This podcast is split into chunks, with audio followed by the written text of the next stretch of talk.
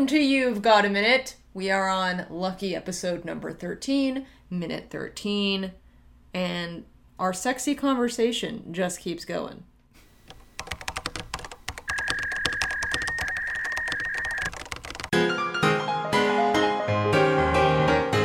Yeah, hi everyone. I'm Eli.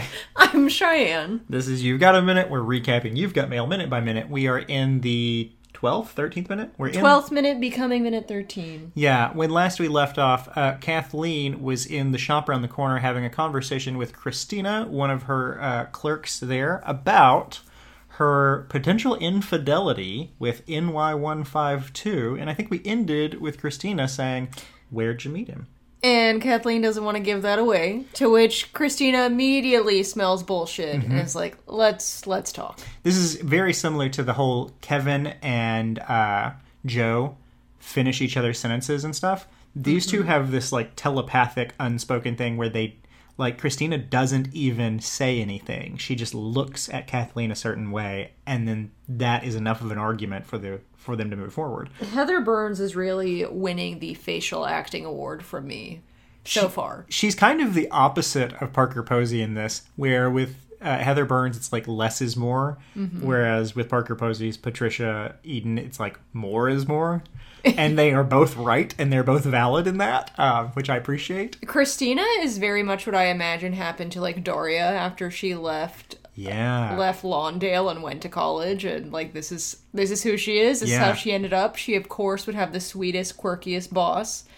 Something I have to dive into right now though. So Kathleen is explaining where she met Joe. Mm-hmm. Uh, she doesn't know his name though. Mm-hmm. She says on her last birthday, just as a joke, she went into the over 30 chat room. Which, okay, let's do some time tabling. Mm-hmm. It is October.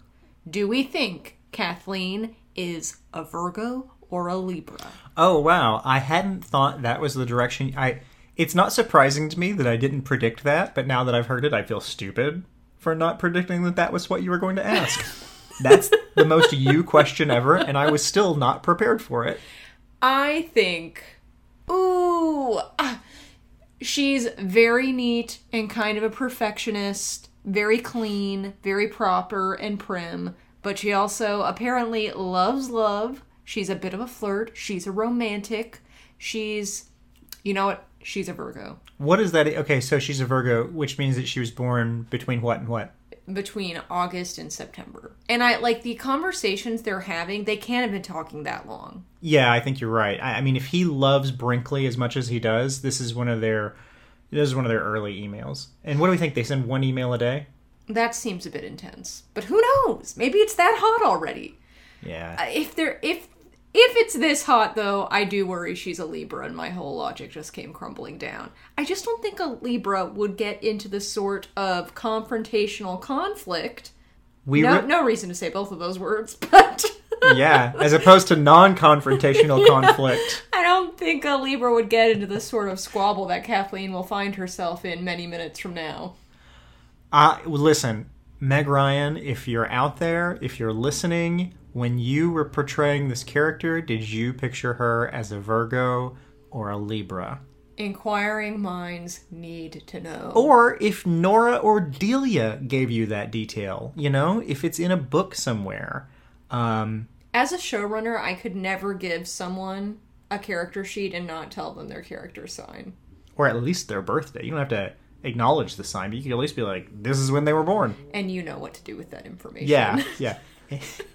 Why are you playing the character this way? I told you when they were born. I'm sorry, what? Did you need their rising sign too? Do I have to put it? Do I have to spell it out for you?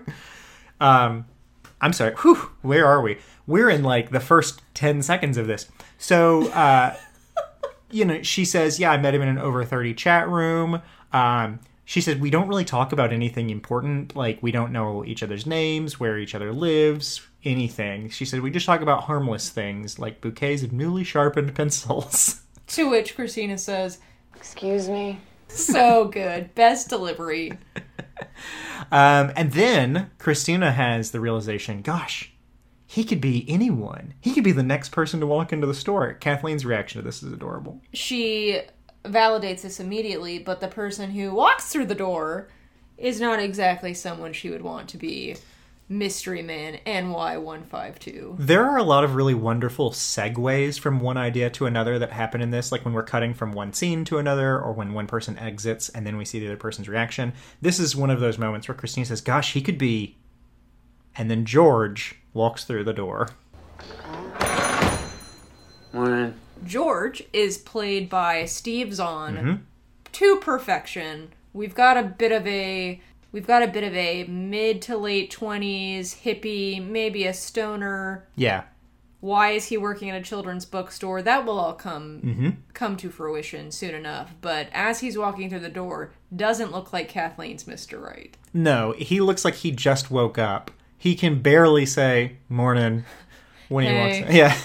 Hey, and they say he could be George.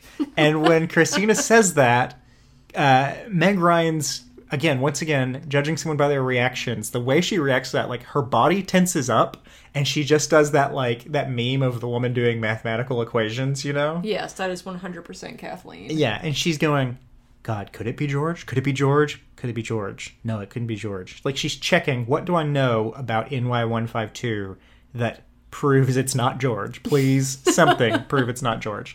And that's where the minute ends. Yeah, yeah, we end with George walking into the room half asleep and Kathleen saying, Oh my god, it really could be anyone.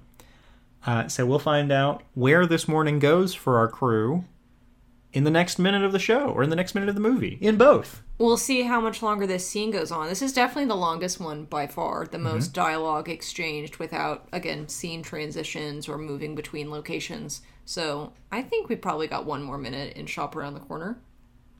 Uh, yeah, we've got to meet one more character who's going to be there very soon, and then we get to jump back to uh, to the Fox Boys. Those Fox Boys. Really excited to meet them. So until then, Thank you. Or thank you. the Fox Boys. I mean, the Fox Men, the Foxes, the Silver Foxes. Oh, well. Soon enough. Soon enough.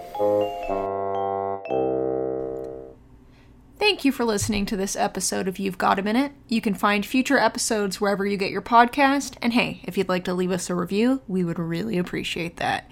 If you'd like to say hi, our email is ygampodcast at gmail.com. We'd love to hear from you, and we'll see you next episode.